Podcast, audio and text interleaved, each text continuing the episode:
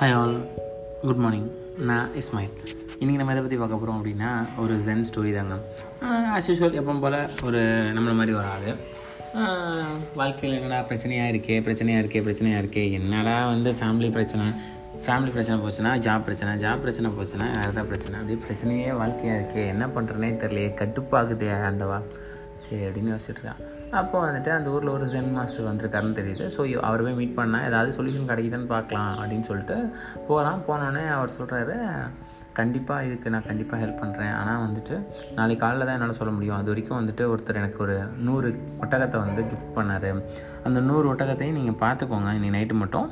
எல்லா ஒட்டகமும் உட்காந்ததுக்கப்புறம் நீங்கள் தூங்க போயிடலாம். ஒன்றும் பிரச்சனை இல்லை. அது வரைக்கும் மட்டும் பார்த்துக்கோங்க. நாளைக்கு காலையில் நம்ம மீட் பண்ணலாம். உங்களுக்கான சொல்யூஷனும் நான் தரேன் அப்படின்னு சொல்கிறேன் அவனும் சரின்னு சொல்கிறான் அடுத்த நாள் காலையில் மீட் பண்ணுறாங்க மீட் பண்ணும்போது தம்பி என்ன பார்த்து நல்லா தூங்குனீங்களா? அப்படின்னு அந்த ஜென் மாஸ்டர் கேட்குறாரு இவன் சொல்கிறான் எங்கள் சாமி எங்கள் சார் தூங்குறது?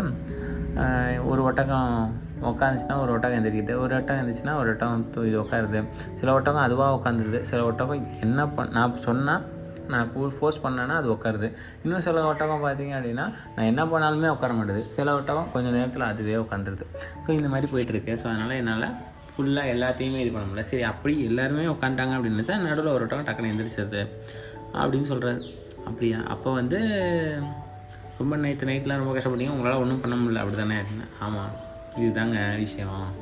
ப்ராப்ளம்ஸும் அதே மாதிரி தான் சில ப்ராப்ளம்ஸ் நம்ம லைஃப்பில் வந்துட்டு வரும். அது அதுவே சால்வ் ஆகிடும் சில ப்ராப்ளம்ஸ் வரும். அதை நம்ம கொஞ்சம் எஃபர்ட் போட்டால் சால்வ் பண்ணலாம். சில ப்ராப்ளம்ஸ் இருக்கும். அது என்ன பண்ணாலும் சால்வ் ஆகாது.